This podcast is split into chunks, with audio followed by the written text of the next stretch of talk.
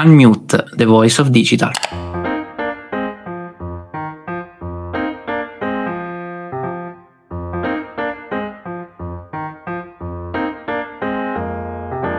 Ciao a tutti, benvenuti ad un nuovo episodio di Unmute, The Voice of Digital. Sono Simone Luciani, cofondatore e CEO di RichClicks e oggi sono entusiasta di dare voce ai KPI, Key Performance Indicators, per il digital.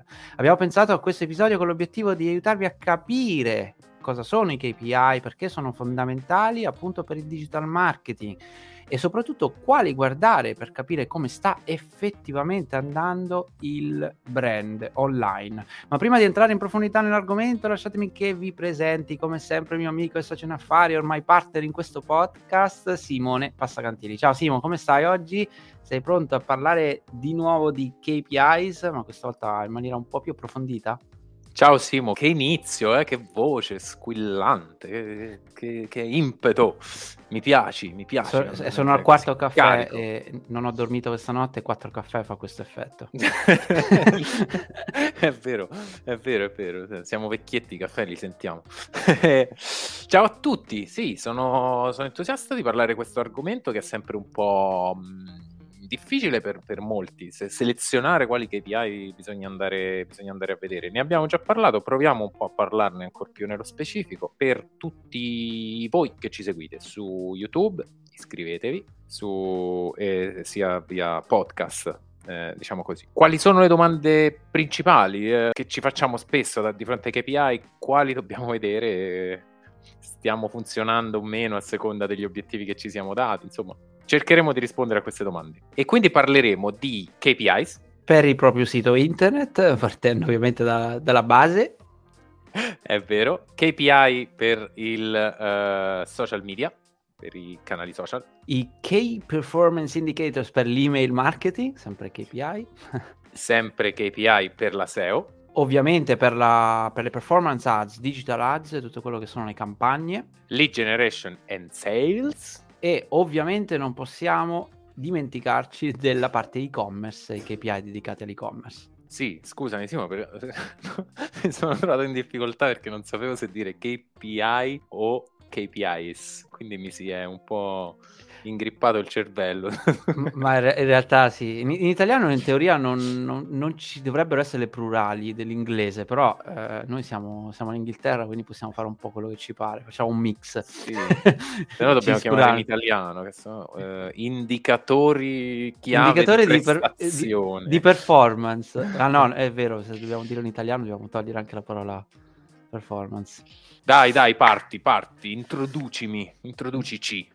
Prima di tutto, perché vogliamo parlare dei KPI? Secondo me eh, dobbiamo partire eh, da qua e perché soprattutto è la seconda volta che ne parliamo, anche se questa volta abbiamo proprio dedicato un intero podcast a questo argomento, perché i dati sono sempre di più e ci accorgiamo eh, sempre di più anche con i nostri clienti che è estremamente difficile individuare quali sono i dati che effettivamente sono interessanti.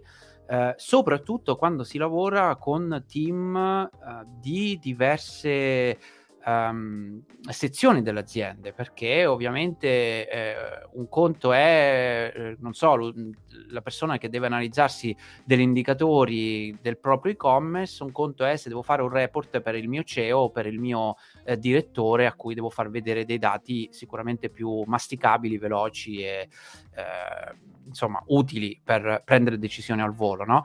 Eh, capite bene che ogni singolo dato è potrebbe essere importante o addirittura fondamentale, però spesso troppi dati fanno sola confusione e quindi ci, por- ci potrebbe anche portare fuori strada se non siamo in grado poi di eh, utilizzarli. Quindi, Tante parole. Eh sì, è, è, abbastanza complicato, diciamoci la verità. Um, per quale motivo partiamo con, con, i KPIs appunto del sito internet? Perché si parte col presupposto che eh, qualsiasi eh, interazione, qualsiasi attività digitale alla fine in qualche maniera eh, riporterà a un, a un, sito, a una landing page, o comunque un, un, un, una piattaforma digitale dove questi utenti dovranno andare a finire e di solito è sempre la parte principale, iniziale di, di, qualsiasi report su cui appunto utilizzare questi dati. Quelli più importanti, se dobbiamo parlare appunto di siti internet in generale, che poi ovviamente può essere un sito e-commerce, un sito vetrina, un sito blog, insomma, qualsiasi tipologia, però sicuramente il, il key eh, performance indicator principale è sempre il traffico. Eh, traffico che ultimamente abbiamo visto anche con GA4, il nuovo Google Analytics, ehm, è stato un po' rivisto questo termine, no? anche, anche, a livello proprio di reportistica, adesso si parla di engagement, eh, prima si parlava di sessioni, insomma è una metrica che continua a cambiare, noi continuiamo a chiamarla traffico per, per renderla digeribile diciamo, a, tutti, a tutti quanti là fuori che cercano di capire di che cosa stiamo parlando, comunque sono gli utenti che effettivamente eh, atterrano eh, sul sito. Utenti di solito unici, che è la cosa più importante, però bisogna stare attenti che queste metriche, a secondo del tipo di analytics che si va a utilizzare, che sia Google Analytics, GA4, il nuovo, eccetera, potrebbero avere delle, come si può dire, delle definizioni diverse. Per esempio, ci sono degli analytics che trattano gli utenti unici in un modo, basato magari sull'ultima interazione, quando è stato l'ultimo hit, no? l'ultima volta che effettivamente quell'utente è entrato. Oggi si parla più di uh, engagement come interazione, quindi qualsiasi tipo di interazione viene fatta sul sito. Insomma, ci sono varie metriche. L'importante è decidere qual è la metrica da utilizzare come, uh, come KPI. Può essere una o l'altra, non c'è in realtà eh, poi dipende dalla strategia che si va a utilizzare, però attenzione a normalizzare questa metrica perché altrimenti si rischia di parlare lingue diverse. Nel senso che se andate per esempio a guardarvi i vostri analytics, le sessioni e gli utenti unici sono due metriche totalmente diverse. Quindi se in un report inizio a parlare di sessioni e nell'altro parlo di utenti unici, rischio di fare comparazioni che è un po' come comprare mele con pele che non servono a nulla. Ecco, quindi la prima avvertenza è scegliamo qual è la metrica traffico più importante per la nostra azienda e, e poi rimaniamo coerenti quando andiamo a riportare i dati con quella metrica.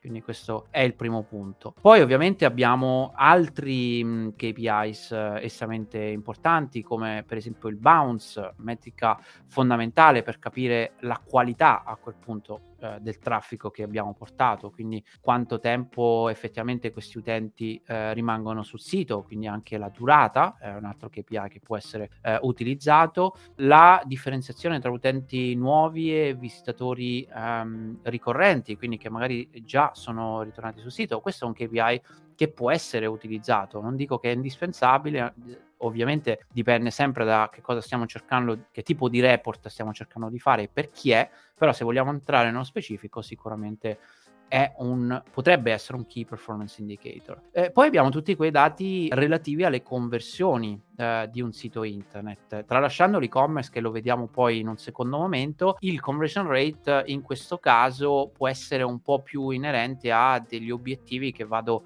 a misurare un pochettino più specifici rispetto alla classica vendita, che può essere per esempio quali utenti sono effettivamente stati ingaggiati in un certo modo, tipo si sono iscritti a una newsletter, hanno cliccato su determinati bottoni strategici o hanno fatto delle azioni che per noi azienda sono delle azioni strategiche che potrebbero quantificare del valore rispetto a quell'utente, quindi utente più o meno ingaggiato. Questi sono solo alcuni esempi di KPIs perché poi eh, è ovvio che si può andare in estrema profondità e come dicevo prima, a secondo del team specifico che deve lavorare su questi report, cambieranno totalmente queste metriche.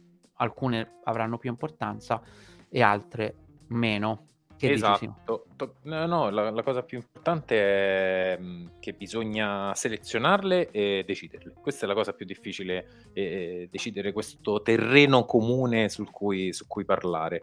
Non hai detto una banalità, eh, nemmeno quando hai detto che non bisogna sceglierne 10.000 di KPI, ma nemmeno 20, mm, a meno che vabbè, non c'è una complessità particolare nel progetto. Perché altrimenti, quando ho detto 20 mi riferisco solo eh, in un ambito, no? Non, in generale ce ne possiamo avere anche più di 20, però se ad esempio, come hai detto te, inizio a calcolare e non mi do una priorità di, di KPI, inizio a calcolare gli utenti, però anche il traffico, però diventa anche new eh, returning customer, però poi ci metto anche il bounce rate, però è importante, alla fine come in tutte le cose quando tutto diventa prioritario, tutto diventa indicatore di una performance, non lo è nulla fondamentalmente. Quindi scegliete bene partendo dall'obiettivo che avete pochi KPIs che all'interno comunque comprendono poi determinate, determinate altre, altre variabili. Quantomeno per avere anche mh, banalmente, proprio praticamente un'idea di quello che sta succedendo senza dover ogni volta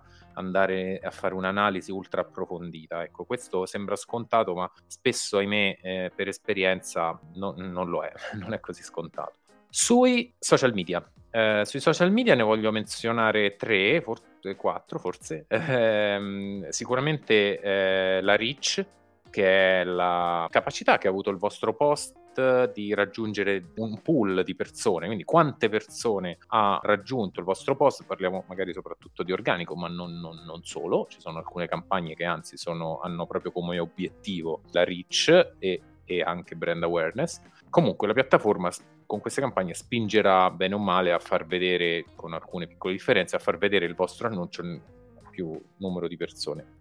Se andiamo ad analizzare il social media organico, la Reach comunque ci dà un'idea di quanto i nostri post sono visti da, dal pubblico. E lì scopriremo delle, un po' delle sorprese perché ormai Facebook, Instagram, ma anche LinkedIn fanno vedere ben poco agli utenti iscritti alle nostre pagine. So, Simo, che tu ne sai più di me su questo, quindi bisogna pagare con i soldini per avere una reach eh, opportuna rispetto agli iscritti della pagina. Un'altra metrica molto importante che comunque in qualche modo ingloba, anche in questo caso ingloba parte della reach, è eh, l'engagement rate, che è quel, quella eh, razio tra quanti vedono semplicemente il, il nostro post e quanti invece ci ingaggiano il nostro, interagiscono col nostro post in qualche modo. Di solito quando allarghiamo la reach, quando la reach cresce, diminuisce un pochino l'engagement rate. Diciamo che non è sempre se l'engagement rate è al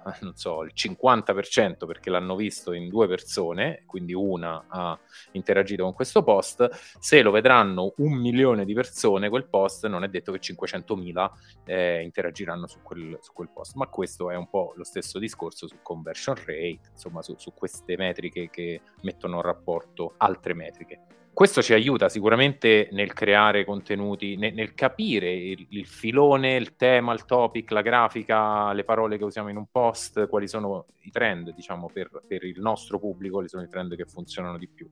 Spesso non è così eh, scontato trovarli, questi trend, e si procede molto semplicemente per test and learn. Si fanno esperimenti, si prova a cambiare anche una, veramente una piccolissima parola all'interno dei post, si prova ad usare un, un altro tipo di linguaggio, si fanno piccole modifiche e piano piano si arriva a, all'optimum. Diciamo che onestamente non credo che ci siano delle ci sono delle regole magari che si possono utilizzare per lo specifico settore, cioè delle regole, delle raccomandazioni però la formula magica per, pro, per ogni brand un po' non esiste, cioè, no, non ci credo, ecco, questa cosa qui, bisogna un po' costruirsela.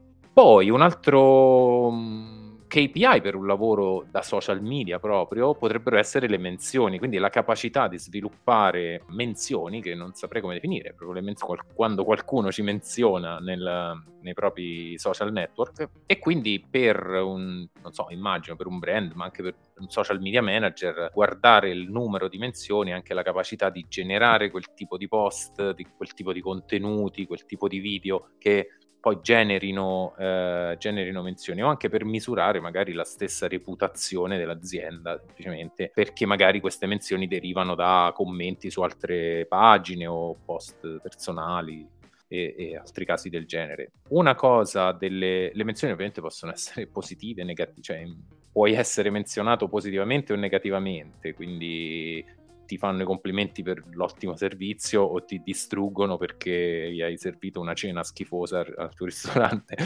In entrambi i casi io li prenderei sempre come positivi, diciamo così, perché ci lasciano un'idea su come possiamo migliorare nel caso di, di commenti, di, men- di, sì, di commenti negativi dove, dove, ci veniamo menzionati, quindi non, non, sottovalutarli, non far finta che non esistano, mentre invece nel caso di quelli positivi sappiamo dove dover puntare e magari dove iniziare a migliorare per migliorare sugli aspetti che insomma dove siamo stati criticati. Poi beh, un altro e, e ultimo, adesso non, non, voglio prendere troppo tempo sui social media, sicuramente, banalmente il social media traffic, il, sì, social media traffic, il traffico da, da, social media, cioè tutto quel traffico che banalmente arriva da, dal, dal canale social. Questo ci aiuta a capire sia organico sia paid, ovviamente, ci aiuta a capire quanto effettivamente in generale le attività che facciamo sui social network contribuiscono al flusso di traffico verso il sito e quindi molto chiaramente anche al tasso di conversione del, del sito se prendiamo le persone giuste. Quindi questo è un, altro, è un altro KPI da tenere a mente. ci è capitato che non venisse tenuto a mente, ecco, posso raccontare un aneddoto su questo, che non venisse molto tenuto a mente si guardasse solo la, la conversione da social media,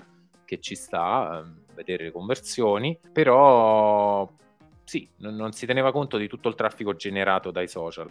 Quando c'è stato un problema sulla piattaforma Facebook, eh, non posso ovviamente fare il nome di questo progetto su cui stavamo lavorando, c'è stato improvvisamente un calo di, di tutti gli altri canali, tutti, anche Google Ads, anche, hanno iniziato tutte le piattaforme a performare di meno, esattamente subito dopo dei giorni successivi, eh, eh, da quando c'è stato questo, questo problema, diciamo così, era, avevano bloccato diciamo, delle attività pubblicità f- lato Facebook, delle attività anche organiche. Quindi questo poi si è risolto il problema e automaticamente sono risalite anche le conversioni da organico, le conversioni da paid, da, paid channels e da altri, da altri, canali. Questo solo per farvi capire che tante volte uno non si rende conto di quanto comunque i social media siano anche semplicemente una fonte di traffico che poi viene eh, riutilizzata anche da altri canali. Molto vero. Eh, io l'unica, ho detto tutto, tutto quanto, l'unica cosa che voglio aggiungere anche per fare chiarezza, è ovvio che i, i data point, cioè i, la quantità di dati che effettivamente si ha per ogni di queste categorie di cui stiamo parlando, abbiamo parlato del sito, adesso stiamo parlando di social media, adesso parleremo delle mail, è ovvio che sono decine e decine, non le nominiamo tutte perché stiamo parlando appunto delle key performance indicator e quelle che di solito servono a un livello un po' alto di reportistica, ma è ovvio che se siete nel dipartimento di social media e quindi vi state facendo il vostro report dedicato alle performance dell'organico, magari di una determinata campagna, eh, ovviamente il project manager di quella sezione avrà dei KPI molto più profondi, ma veramente parliamo di decine e decine che non stiamo qua a menzionare perché sennò il podcast dura fino a domani e lo sapete probabilmente benissimo anche voi, insomma se andate in qualsiasi di, questi, di questi strumenti reportistica, anche per assurdo solo Facebook, quando si fanno i report si possono scegliere tra quasi un centinaio di, di metriche interessanti tutti quanti, se sono lì hanno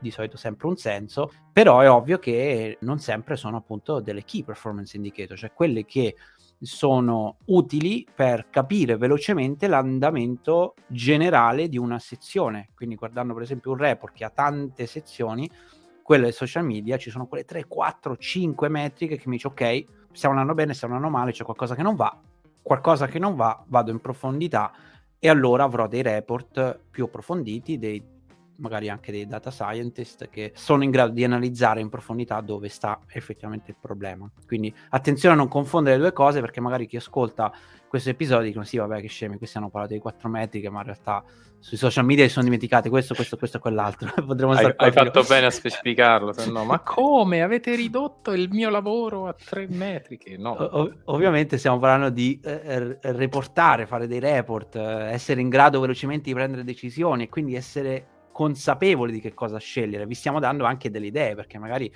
come abbiamo detto subito uh, all'inizio, ogni azienda, ogni ogni strategia deve avere i propri key performance indicator. Noi vi stiamo semplicemente facendo degli esempi in maniera che sia un po' più facile eh, il perché scegliere uno rispetto all'altro. E così vi parlo dell'email marketing che ha dei KPIs che sono parecchio differenti rispetto a quelli che ha appena citato Simone, quelli di cui vi ho parlato io prima per il sito, a parte il primo, che forse è quello che si eh, ricollega anche alla conversion rate di cui parlavamo prima nel sito, che è eh, il tasso di iscrizione alle mail, quindi in questo caso la newsletter o qualsiasi tipologia di database che abbia quel fine lì.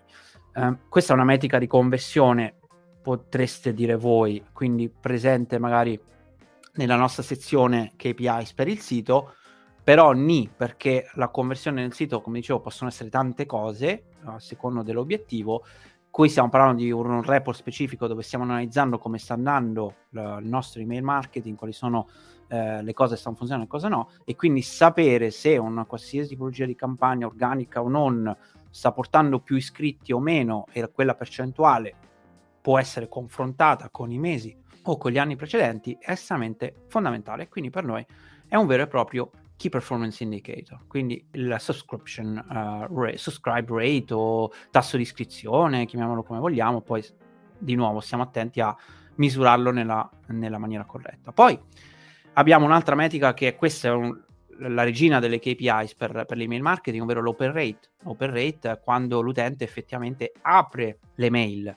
Perché è fondamentale? Perché, ahimè, l'open rate di solito medio di una qualsiasi campagna mail è abbastanza basso, eh, di solito, non so, dipende ovviamente dai vari benchmark, eh, settore aziendale, eccetera, però si parla dal 30%, 20%, giù di lì eh, e quindi vuol dire che un 70-80% di utenti di solito non aprono mai le mail e le ragioni sono tantissime. Eh, sono ovviamente legate al copy, quindi all'oggetto delle mail, se effettivamente l'utente è interessato a quel topic, se quelle mail effettivamente va a finire nella sezione normale delle mail, per esempio su Gmail, oppure va a finire nelle promotion, no? nel tab promozioni di Gmail. Insomma, ci sono svariate cose che possono effettivamente variare o interferire con questa metrica così eh, fondamentale. Quindi assolutamente è un KPI eh, da tenere conto. Poi abbiamo tutti, eh, tutte quelle metriche un pochettino più qualitative nelle mail, quindi il click-through rate. Il click-through rate eh, sono praticamente i click eh, che effettivamente, effettivamente vengono, vengono fatti dal copy delle mail, quindi se avete un'email che riporta poi a dei link interni, possono essere campagne, altre sezioni, effettivamente quante persone ci cliccano. Eh, può essere un banner all'interno dell'email, può essere un link di approfondimento o addirittura riportare ad un prodotto. Questa metrica è estremamente fondamentale eh, e di solito è quasi sempre un key performance indicator. Poi abbiamo metriche un po' più tecniche, per esempio il bounce rate, che di solito non manca mai all'interno dei miei report quando si parla di email, perché eh, il bounce è praticamente quando l'email effettivamente non viene deliberata al mittente eh, ed è, è grave questa cosa perché noi comunque stiamo investendo tempo, denaro, sulla creazione di questo database. Quindi se le mail iniziano a bounceare, quindi eh, non vengono recapitate, poi qua c'è il hard bounce e il soft bounce, però non vado troppo in profondità, è praticamente un'email che non viene deliberata o per un motivo o per l'altro. E questa percentuale varia ovviamente nel tempo e va monitorata con molta attenzione perché se dovesse salire a dei livelli preoccupanti potrebbe voler dire che c'è qualcosa eh, che non sta andando nella lista. Una su tutte, per esempio, potrebbe essere che la nostra lista eh, si sta riempendo di utenti che ci hanno segnalato come spam e quindi qua capite bene che è un estremo key, per, key performance indicator perché se questo sta avvenendo stiamo rovinando praticamente il lavoro probabilmente di anni, quindi estremamente fondamentale. Poi di nuovo sono tantissime le metriche, però se devo sceglierne una che io utilizzo sempre è quella dell'unsubscribe rate, perché è una metrica che mi dice molto velocemente proprio pom, è un numero che, che, che, che, ti dà subito l'effetto di come sta andando la campagna. Se gli utenti si disiscrivono, la unsubscription rate sale e se inizia a salire effettivamente eh, c'è qualcosa che non va. Quindi magari stiamo targetizzando le persone sbagliate, i contenuti non sono più interessanti, la gente si è stufata, qualsiasi cosa. Per me è un valore estremamente importante perché è quello più qualitativo in assoluto, perché se il bounce magari può essere legato a un problema tecnico, se l'open rate può essere legata un po' anche alla sfiga, cioè che l'email va a finire sempre in promotion, eh, ovviamente si può risolvere anche quello, però insomma è un po' meno controllabile, beh se la gente si disiscrive dalla lista è una cosa molto grave, è, è probabilmente l'elemento più fallimentare all'interno uh, di, di, una metrica come questa. E poi per concludere, sempre per parlare di fallimento o non, c'è la conversion rate, che è una metrica che abbiamo visto anche per il sito, che però è legato effettivamente al traffico che viene generato dalle mie mail. Quindi se arriva traffico di qualità eh, e fa il lavoro che deve fare, eh, la conversion rate dovrebbe, si suppone, alzarsi ehm, e quindi deve portarci dei, dei benefici. Eh, questo è estremamente complicato perché quando si parla di conversion rate eh, poi bisogna sempre capire come viene fatta l'attribuzione eccetera e potrebbe diventare un argomento forse potrebbe essere Simo, un bel argomento questo quello dell'attribuzione che è estremamente complicato però è ovvio che difficilmente non sempre l'utente clicca nelle mail e poi converte no? magari anche ci sono se, tanti... anche se le mail sono tutt'oggi il, le migliori le migliori, diciamo. Quelle che chiudono canale, che, sì, esatto. la, la, conversione. Perché appunto le, eh, di solito quando, quando si, si, arriva alle mail siamo già a un, a un, passaggio abbastanza evoluto del ciclo di vita dell'utente, però dicevo non sempre è il dato definitivo, cioè non, non è sempre l'ultimo passaggio che l'utente va a fare. E, e quindi questo lo dico non tanto perché non è importante questa metrica, anzi rimane un, secondo me una metrica molto importante, ma essere in grado di relazionare questa metrica con qualsiasi altra tipologia di attività che andate a fare. Mi spiego, se facciamo una campagna di remarketing estremamente eh, avanzata che magari targetizza proprio il nostro database email, tra le tante cose, eh, questo potrebbe impattare negativamente anche magari eh, il dato relativo alla conversion rate delle mail stessa proprio perché siamo andati a ritargetizzare in più momenti quell'utente o viceversa. Magari non abbiamo un'attività di remarketing e l'email è il finalizzatore eh, complessivo ed è quello che porta eh, effettivamente le conversioni. Oppure promozioni dedicate solo a una lista specifica. Eh, è ovvio che una promozione che viene dedicata a, alla lista di solito ha delle conversion rate estremamente più alte. Se andiamo a comparare una campagna uh, su una lista dove non stiamo facendo delle, delle, promozioni così aggressive, è ovvio che abbiamo di nuovo compariamo mele con pere, nel senso che eh, la conversion rate sarà molto più alta semplicemente perché il fine di quelle mail aveva un chiaro fine di convertire un pubblico ormai ben ingaggiato con, con gli utenti. Quindi attenzione a utilizzare i KPI sempre con, con l'oggetto critico, con, con, la mente di capire esattamente qual era la strategia e soprattutto ricordarsi, perché il problema esatto. di solito è, è, che non ci si ricorda... Eh, Tenere eh... il timone dritto durante le, i momenti di, di, diciamo, di, di analisi, eh sì, se non di panico. Soprattutto quando è un team numeroso che lavora sullo stesso progetto, magari le cose sono state fatte a più persone eh, e quindi bisogna essere in grado di monitorare, mettere note, cercare di creare dei label anche su qualsiasi tipo di attività che si va a fare, cosa che diventa essenziale poi anche quando si utilizzano i KPIs. Sì, credo che dobbiamo fare una puntata sulla gestione anche dei momenti di panico che ci sono no? nel, nel digital, momenti di ah oddio sta crollando tutto, non converto più eccetera e allora lì si iniziano a tirar fuori metriche, che, nuovi KPI, dobbiamo misurare questo, quello. Eh, e quindi, come dicevi, l'importante è mantenere la barra dritta, anche cioè, ricordarsi perché si sono scelti quei KPI. Ecco perché all'inizio si partiva dall'obiettivo. Una stupidaggine, ma non, non è così sì, una stupidaggine in realtà.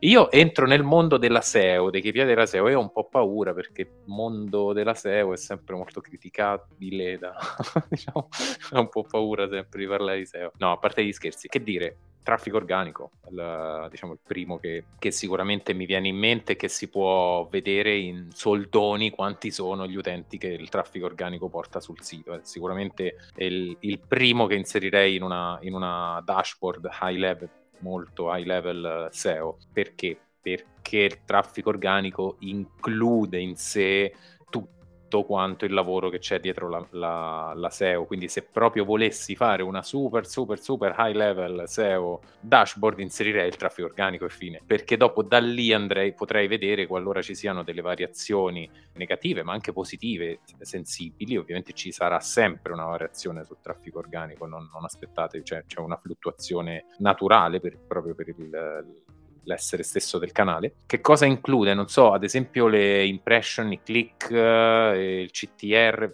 cioè sono tutte metriche, il ranking, sono tutte metriche che vengono incluse, comunque inf- inficiano sul, sul, eh, sul, sul, traffico organico, proprio sul numero di, di sessioni generate dal traffico organico non volendo ovviamente limitarci semplicemente al, al traffico organico per, per, avere un minimo di visione, di visione in più, ecco, magari come ho detto prima, click impression e CTR, benché andiamo un pochino più nel, nel, nel tecnico, perché visti così dicono poco, direi sicuramente il ranking, cioè il, il ranking delle keyword strategiche. Quando abbiamo un sito noi conosciamo un nostro pool, un nostro ventaglio di keyword strategiche. Avere una tabellina su come, si, come stanno performando in termini di ranking, cioè come sono posizionate in media sul motore di ricerca, forse ci dà, ci dà mh, modo di semplificare questa visione del CTR, click impression, eccetera, eccetera, e andarlo a vedere quando invece ci sono solo magari problemi o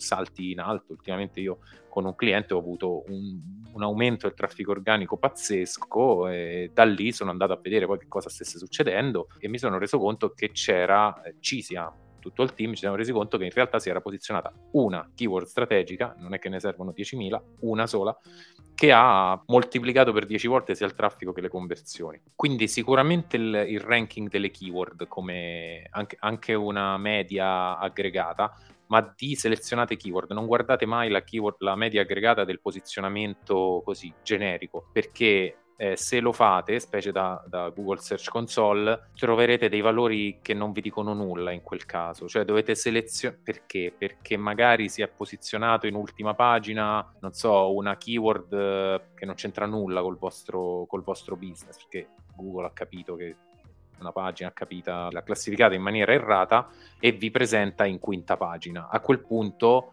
ti tira giù tutto, tutto, quello che è il valore aggregato del, del ranking, no? anche di keyword molto importanti o addirittura brand. Quindi magari avete tante keyword strategiche interessanti per il vostro business che vi fanno convertire tutte paradossalmente in prima pagina, che ne so, 20 keyword, e poi ne avete 1000 totalmente irrilevanti che vi portano pochissimo traffico di bassa qualità, che però sono tutte in terza, quarta, quinta, sesta pagina però l'aggregato del, del, ranking medio vedete che continua a scendere, quindi selezioniamo sempre keyword su cui lavorare, perché non si può lavorare su, keyword, su, su centinaia e centinaia di keyword, no? almeno, almeno che non sei Amazon, Zalando, insomma, un altro tipo di dimensioni. Eh, sicuramente un altro KPI che potrebbe essere interessante lato SEO collegato anche al marketing è il branded traffic, cioè il traffico organico che deriva da chiavi di brand. Anche questo abbiamo avuto in, in agenzia un, un caso, eh, stiamo avendo un caso che stiamo analizzando perché al calo del traffico organico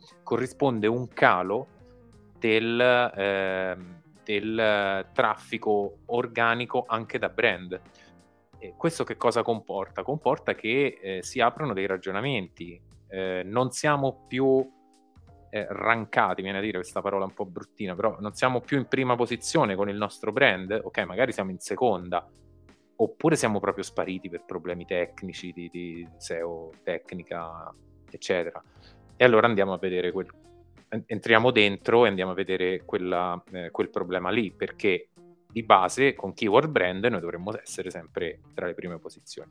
Oppure calano le, le, il ranking delle keyword, cioè il posizionamento delle nostre pagine per queste keyword è sempre primo, secondo, massimo terzo, però ci sono meno impression e quindi magari meno click allora in quel caso magari inizia a essere un problema un po' da condividere col marketing, perché evidentemente il nostro brand non, non, non, non è più ricercato come, come, lo era prima sul motore di ricerca.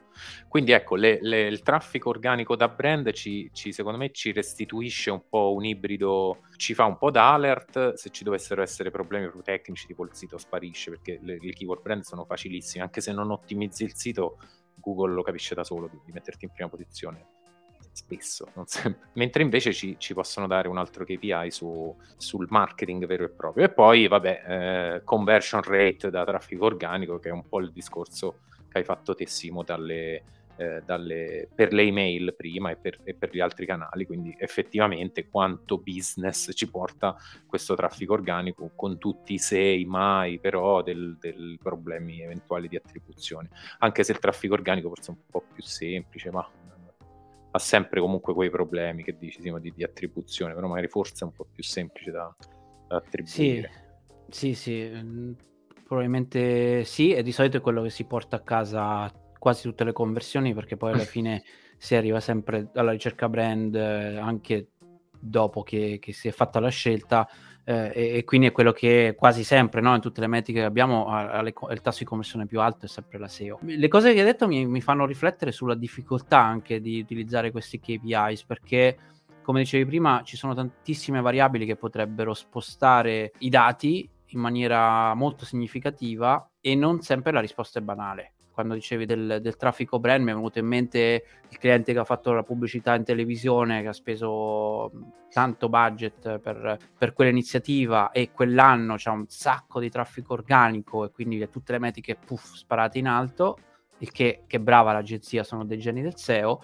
L'anno dopo magari non hanno più, fatto nulla. Non c'è più quel budget in televisione perché magari viene, viene messo in altre cose nessuno si cerca più il brand, traffico crollo allucinante della SEO, mamma mia, l'agenzia non ne capisce più nulla. Che poi è un finto eh, crollo, o, no? o, i professionisti non, non sanno esatto, che però è un finto crollo, quindi è un KPI che potrebbe portarti totalmente verso la strada sbagliata perché magari pensa, pensi che eh, il lavoro che si sta facendo magari con le keyword eh, noi li chiamiamo scouting o di prospecting, quindi non brand, keyword legate proprio al fatto che si posiziona quella pagina rispetto a una ricerca, stanno performando benissimo, ma semplicemente non c'è più il traino che di solito è fondamentale del brand. Eh, e quindi mentre dicevo queste cose dicevo cavolo, però i KPIs della SEO effettivamente sono quelli più pericolosi da, da, utilizzare. Se li metti lì in un report così, bisogna essere in grado di spiegarli bene, perché altrimenti, e, e soprattutto saperli leggere.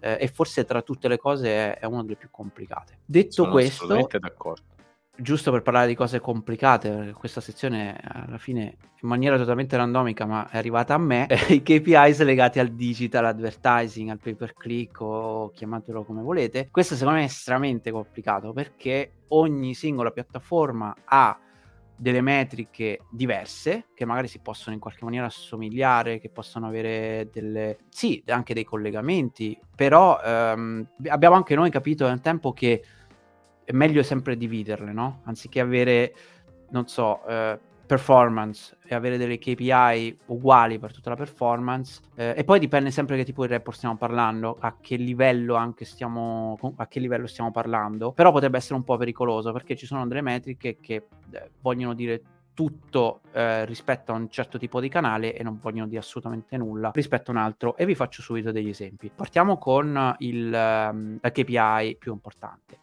click-through rate. Il click-through rate eh, è sicuramente un key performance indicator, quasi sempre eh, a qualsiasi livello, a qualsiasi tipologia di campagna che andiamo a fare, perché ci dice mm, meramente gli utenti che effettivamente cliccano su un annuncio rispetto al numero di impressioni.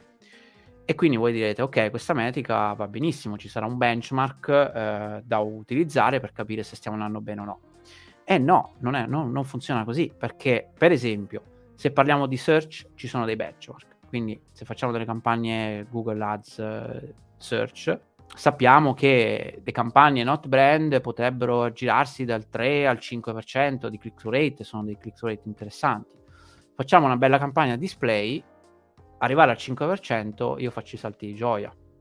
perché vorrebbe dire che, che, hai messo il banner di, di, una, di una, donna probabilmente eh, svestita, perché probabilmente è l'unico modo per far sì che si aumentano i CTR così tanto. Adesso a parte gli scherzi, eh, o sono di un uomo, che... dipende dai gusti. O di un uomo, secondo me, di, di, chi sta dall'altra parte dello schermo.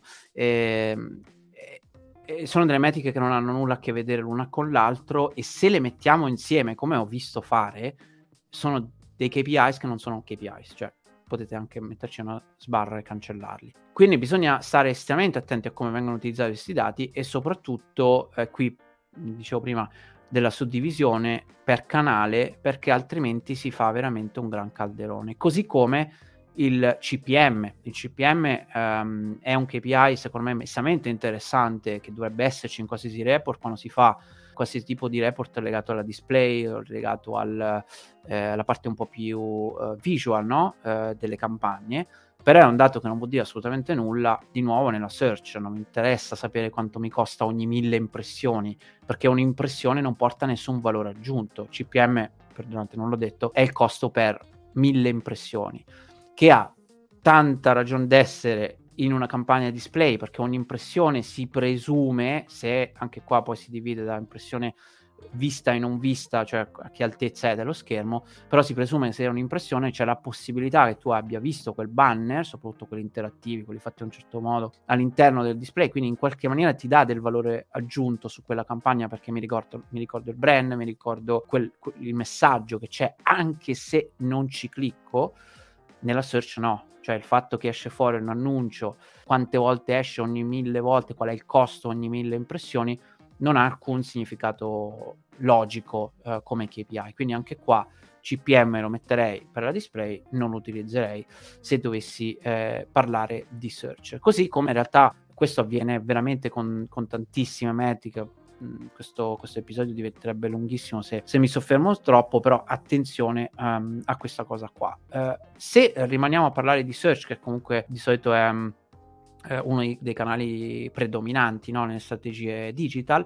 Eh, sicuramente una metrica che per, per, noi è diventata ormai da un po' un, un, una KPI è sicuramente il quality score, ovvero eh, sapere come effettivamente viene vista da Google eh, o Bing o chi volete quella determinata campagna o quella determinata keyword può diventare un KPI estremamente importante perché più è basso il quality score più si andrà a pagare. Però capite bene che quel valore così com'è non sarebbe un KPI se devo presentare un report al mio capo, al direttore dell'azienda che non ha né tempo né capacità di capire eh, una metrica così importante. Quindi KPI per me che magari lavoro sulla campagna eh, è assolutamente inutile a livello un pochettino più alto. Però invece ci sono dei, dei dati che sono sempre dei KPIs, a mio modo di vedere, quando si parla di costi eh, è sicuramente uno di questi. Quindi costo per eh, o azione o conversione, di nuovo a seconda di come stiamo tracciando, eh, quindi effettivamente quanto mi è costato far sì che l'utente ha fatto una determinata azione se stiamo parlando di campagne a performance, che può essere il download di un'app, può essere l'iscrizione a un newsletter, può essere l'acquisto se parliamo di conversione, quindi quanto effettivamente sto pagando per far sì che quell'utente svolga lo scopo del, del, del mio obiettivo finale, i costi relativi ovviamente al click o se vogliamo, uh, stiamo facendo una campagna brand, anche CPM va bene, e poi il costo di acquisizione. Questa è una metrica secondo me fondamentale eh, che vor- dovrebbe stare in qualsiasi report, che è l'acquisizione effettivamente del cliente grazie alla campagna. Ovviamente qua stiamo parlando di eh, un'azienda che è in grado di tracciare questa, questa metrica che può essere un e-commerce o può essere anche un'azienda che lavora a lead, però con un sistema ben integrato, un CRM che ti dà la possibilità di capire effettivamente quanto mi è costato portare quel contratto quella, quell'azione conclusiva. Quindi quando si parla di, di, costi, quindi costi per acquisizione, costo dell'advertising, costo per le impressioni, eccetera, sono, diventano sempre delle key performance indicator perché in qualche maniera ci danno subito la possibilità di capire se stiamo andando bene o male cioè se il costo per acquisizione, il costo per lead, il costo per vendita, chiamatelo come volete perché poi dipende ovviamente dall'obiettivo del, di, di, quel sito, è, alla fine quello che, che, che ha um, eh, il valore principale. Per concludere, secondo me un'altra metrica estremamente importante, più utilizzata direi nel mondo e-commerce, è sicuramente il ROAS, o perlomeno è una delle mie metriche preferite perché poi ci sono tanti modi per calcolare il ritorno dell'investimento, no? il classico ROI, perdonatemi via la voce, però secondo me il ROAS è quello più uno dei più efficaci, magari non, non per forza il, il, migliore in assoluto, perché poi dipende da, dai dati che abbiamo a disposizione, però è uno strumento che ci permette di capire esattamente quanto impatta effettivamente il mio budget dedicato appunto alla performance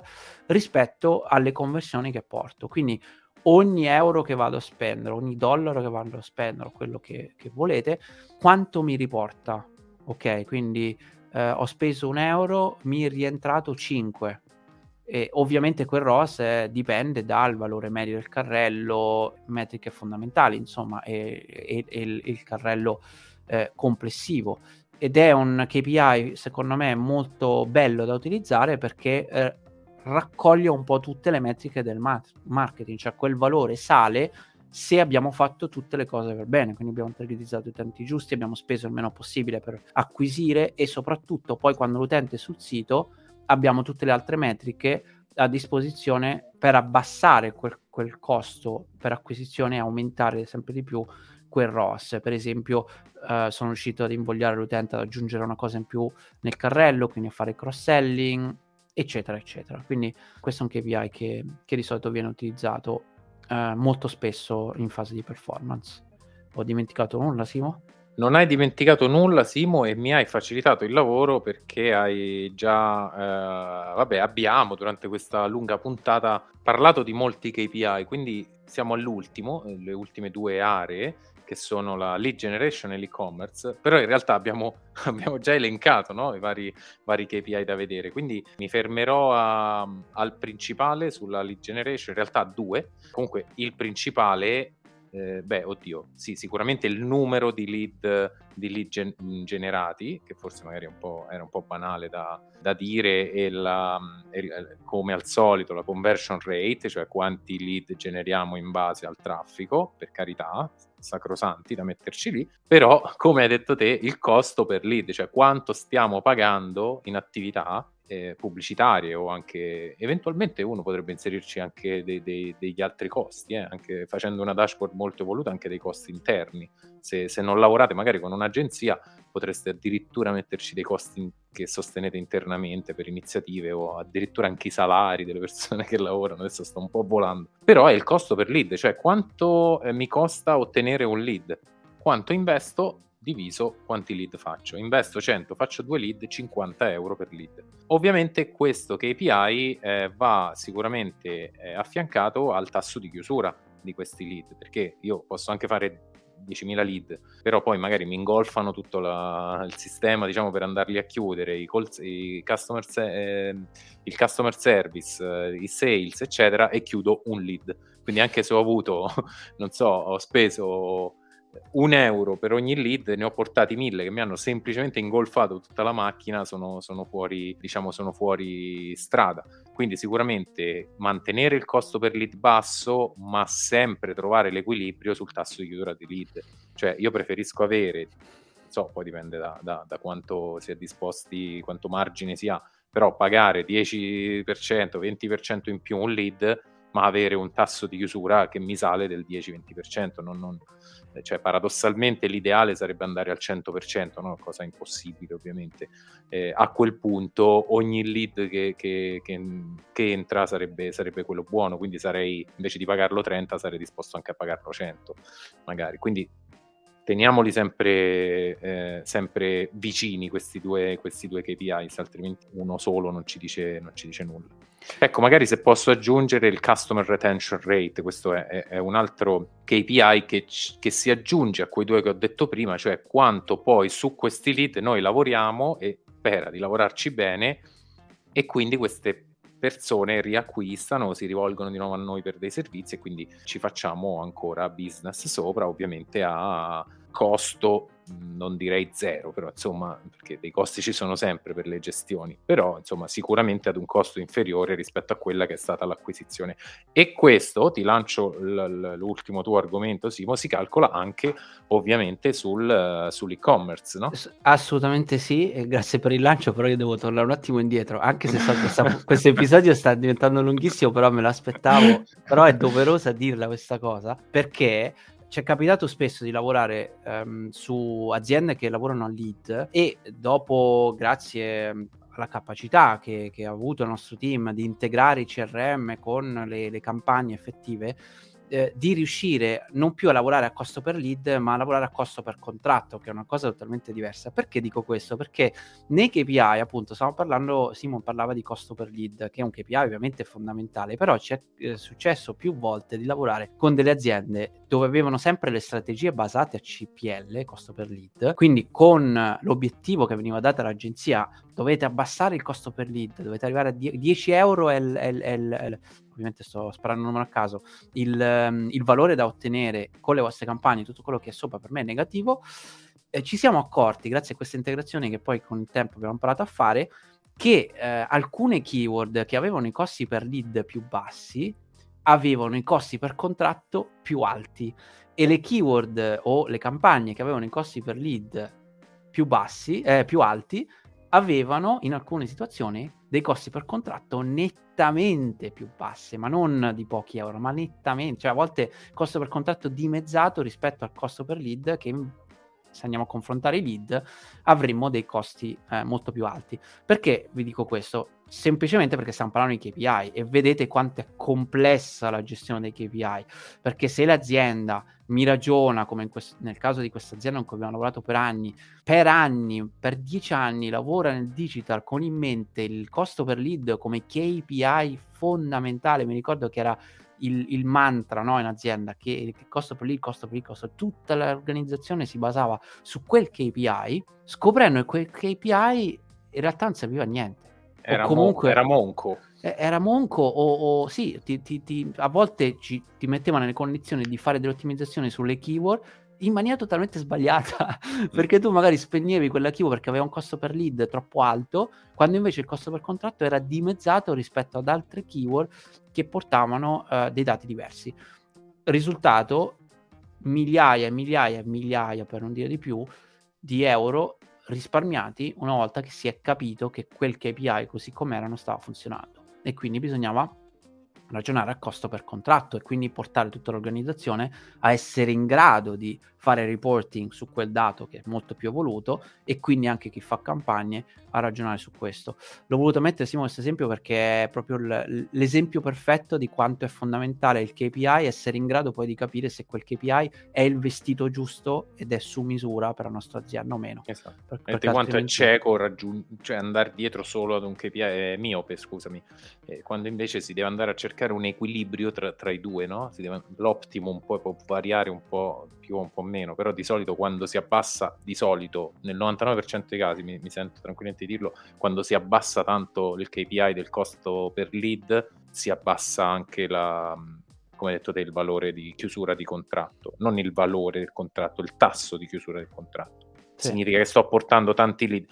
Per un'agenzia, eh, cari ascoltatori, può essere anche molto semplice abbassare il costo per lead. Veramente, lo, lo, un'agenzia se lavora non eticamente, vi, vi, vi, taglia il costo per lead della metà dopo due giorni, vabbè, magari non esagero, però dopo una settimana o due, però che lead vi porta? Cioè, è lì che dovete, è lead che dovete ragionare. È lead. Va bene, dai, stiamo delirando. Uh, l'ultima parte è legata all'e-commerce. Uh, eh, come dicevi, come mi, avevi introdotto prima, eh, ne abbiamo un po' già parlato perché poi sono, ci sono delle metriche che sono identiche a quelle del sito, quindi vi parlo solo quelle relative all'e-commerce. Eh, quindi la conversion rate in questo caso è legato alla vendita, quindi effettivamente l'utente che è, è diventato cliente, ha fatto uh, degli acquisti, è un valore, un KPI che di, rimane sempre fondamentale. Il costo per arrivare a quella vendita, spesso alcune aziende preferiscono ragionare a costo per cliente, costo per acquisizione, ci sono mod- a- vari modi per valutare e, e da più o meno senso a seconda anche del tipo di business che si ha. Per esempio, se ha eh, un, un, business dove l'utente eh, rimane spesso cliente, quindi ritorna e fa tanti acquisti, allora ha molto più senso ragionare col KPI costo per acquisizione cliente, perché quell'acquisizione cliente effettivamente ha un valore molto importante. O se magari invece vendiamo una cosa dove, che ne so, lo zaino, vendiamo zaini e ne vendiamo uno ogni quell'utente magari torna una volta ogni 10 anni, allora il costo per acquisizione cliente è meno importante, è più importante eh, il costo proprio di, eh, di conversione. Eh, quindi anche qua il KPI va, va scelto, uh, va fatto su misura a seconda dell'obiettivo reale. Poi c'è il, cost, eh, il, Customer Lifetime Value, anche questo è un KPI che viene utilizzato pochissimo dalle aziende, non, non ho mai capito questa cosa, forse perché anche è un po' più complicato da gestire, ma è quel valore che vi dice quanto effettivamente, che valore ha un cliente all'interno della nostra azienda. Cioè se un utente vi compra un prodotto da 5 euro con marginalità zero, non può avere lo stesso valore, cioè quella conversione non può avere lo stesso valore di un utente che magari acquista 10 volte l'anno da, dal tuo sito, no? Non puoi dargli lo stesso peso, un po' come eh, la differenza tra costo per lead e costo per contratto. Sì, è sempre un, un valore importante e utile, però il customer lifetime value ti dice nel tempo che tipo di valore ha avuto quel cliente, quindi è una metrica che è un, molto evoluta perché ha bisogno del CRM, ha bisogno dei dati passati di quell'utente, soprattutto essere in grado di monitorarli per un preciso periodo, di solito si fa su 12 mesi, però è una metrica che deve essere inserita nei report, cioè secondo me qualsiasi e-commerce dovrebbe averlo. Eh, ed è secondo me una delle metriche più importanti. Eh, facevo questo ragionamento proprio con, con, un cliente l'altro giorno dove si ragionava sul costo di acquisizione iniziale, no? eh, dove io continuavo a dire sì, ma il costo di acquisizione iniziale che, che va bene come KPI, però cioè, io posso decidere di spendere 10 se so che poi dopo quell'utente ha un valore di 100 posso spendere anche 50 se quell'utente ha un valore di 100 eh, così come potrei spendere invece molto meno perché il valore è molto meno. Quindi sono tutti dei calcoli che vanno fatti. Il customer lifetime value fa proprio questo per capire per la percezione di che tipologia di cliente abbiamo e quale cliente vorremmo avere perché poi cambia totalmente la strategia. Cioè io voglio un utente che compra a prescindere o voglio un cliente che compra tanto di qualità e che mi rimane fidelizzato, perché cambia totalmente la strategia di, di, il business plan interamente di, di quell'azienda. Quindi ragionateci su questo. Eh, questo soprattutto, poi... Simo, scusa, veramente un secondo, su sì. quegli e-commerce che hanno prodotti a basso costo o comunque oppure che sono ricorrenti, sono acquisti ricorrenti o a, ad abbonamento magari, no? Quindi si accetta a volte anche di essere negativi su, sui primi due ordini, per assurdo, no? sul primo ordine, i primi due ordini, perché c'è un lifetime value sicuramente maggiore. Se io penso a quanto Netflix abbia speso su di me prima che io mi facessi un abbonamento, cioè, però adesso sono inattivo perché sono anni che, che ogni mese pago esempio sciocco però che magari può fare... esatto. E per concludere perché anche qua nel comments possiamo parlare di centinaia di, di metri che poi ognuno se deve scegliere un po' a seconda della strategia è stata già definita anche prima la customer retention rate nell'e-commerce è probabilmente ancora più, più facile da, da, da, calcolare cioè eh, l'utente che effettivamente torna che rimane cliente eh, è un valore anche questo molto collegato poi alla customer lifetime value ed è utile proprio per capire come stiamo andando, insieme a tutte le altre metriche di cui parliamo, abbiamo parlato prima, eh, che ci dà un po' un, un overview di, dello stato di salute del nostro e-commerce. Basta Simo, è un'ora che parliamo. Scusa, sì, mi ero anche mutato nel frattempo per, per, per costringermi a non parlare. Vabbè, eh, speriamo comunque di aver portato un minimo di, di valore, di aver uh, chiacchierato un po' su questi KPI, magari vi ci siete ritrovati su qualcosa, su dei ragionamenti, oppure magari avete capito qualcosa di nuovo. In realtà quello che ci portiamo a casa eh, è un po', vediamo i KPI, ma mettiamoci sempre un contrappeso vicino per capire meglio di quello di cui parliamo, perché altrimenti rischiamo di andare fuori strada. Simo, facciamo un veloce recap, proprio velocissimo. Sì. Cosa ah. abbiamo parlato? Assolutamente sì, per, per concludere e per fare questo recap eh, vi abbiamo fatto, cioè, speriamo, speriamo di avervi fatto capire dell'importanza di come definire questi KPI e perché è così importante riuscire a trovare le metriche giuste e su misura per la vostra azienda. Una volta che, che li avete trovati, dategli una priorità, non cercate di raggiungerli tutti sempre nello stesso momento e ricordatevi che i KPI, come dicevo prima, vanno selezionati a secondo proprio de- degli esperti, del- delle persone che poi devono lavorare su, questi, su queste metriche. Quindi se andate a vostro capo non por- presentate una lista infinita di cose tecniche, quality score, non gliene frega niente al CEO dell'azienda del quality score delle campagne o del, del, delle search, ma vorrà sapere quanto gli è costato portare un cliente sul sito. Eh, e attenzione perché è fondamentale, perché sennò è una perdita di tempo. Individuate le debolezze nei vostri KPI, sia nella scelta di questi KPI, sia nelle cattive performance, in modo di implementare le giuste, le giuste soluzioni. Mi raccomando, non nascondete le debolezze. Se c'è un dato in rosso, lasciatelo in rosso e cercate di capire e spiegare perché quel dato è rosso. L'ultima cosa, in realtà, non è che ne abbiamo parlato tantissimo durante questo episodio, però ve lo diciamo ora. Eh, controllate spesso, eh, fate un audit, un, un, controllo, un report sul report, possiamo dire, ovvero cercate di essere in grado di analizzare se c'è qualche metrica che potrebbe portarvi fuori strada. Ve l'abbiamo fatto capire con l'esempio del costo per lead, no? Ci sono a volte dei, dei KPI che, che, potrebbero portarvi nella direzione sbagliata se non eh, utilizzato quel dato nel, nel, nella maniera corretta o se non entrate più in profondità all'interno di quella metrica. Quindi eh, sì, fate un audit di, di, come state facendo questi report, soprattutto se è da un po' di tempo che magari avete sempre gli stessi KPI. Serve un po' la mente critica per, per fare questo, questo mestiere per bene. Sì, esatto, specie perché altrimenti non ci fate nulla con quel KPI, ma lo vedete passivamente salire o scendere senza poterci operare. Bene, speriamo che, come ho detto prima, vi abbiamo lasciato un po' di valore. Eh, noi vi ricordiamo di iscrivervi al nostro canale Telegram, Unmute the Voice of Digital, di seguirci qui su YouTube, quindi fate subscribe, attivate campanelline e campanellette varie per le notifiche e eh, seguiteci su Spotify, Anchor, Apple Podcast, eccetera, eccetera, eccetera tutto quello che è e io come sempre voglio ringraziare anche eh, Giovanni e Claudia che sono un po' gli autori nascosti di questo episodio. Dovete sapere che tut- questa ora di discussione anzi un'ora e quasi dieci minuti di talk è grazie a- al lavoro che-, che, è stato fatto per riordinare le idee e tutto quello che c'è dietro che è sempre fondamentale. Quindi gra- grazie mille ragazzi. E nulla ci vediamo alla prossima. Ciao belli. Ciao ciao ciao. Buoni che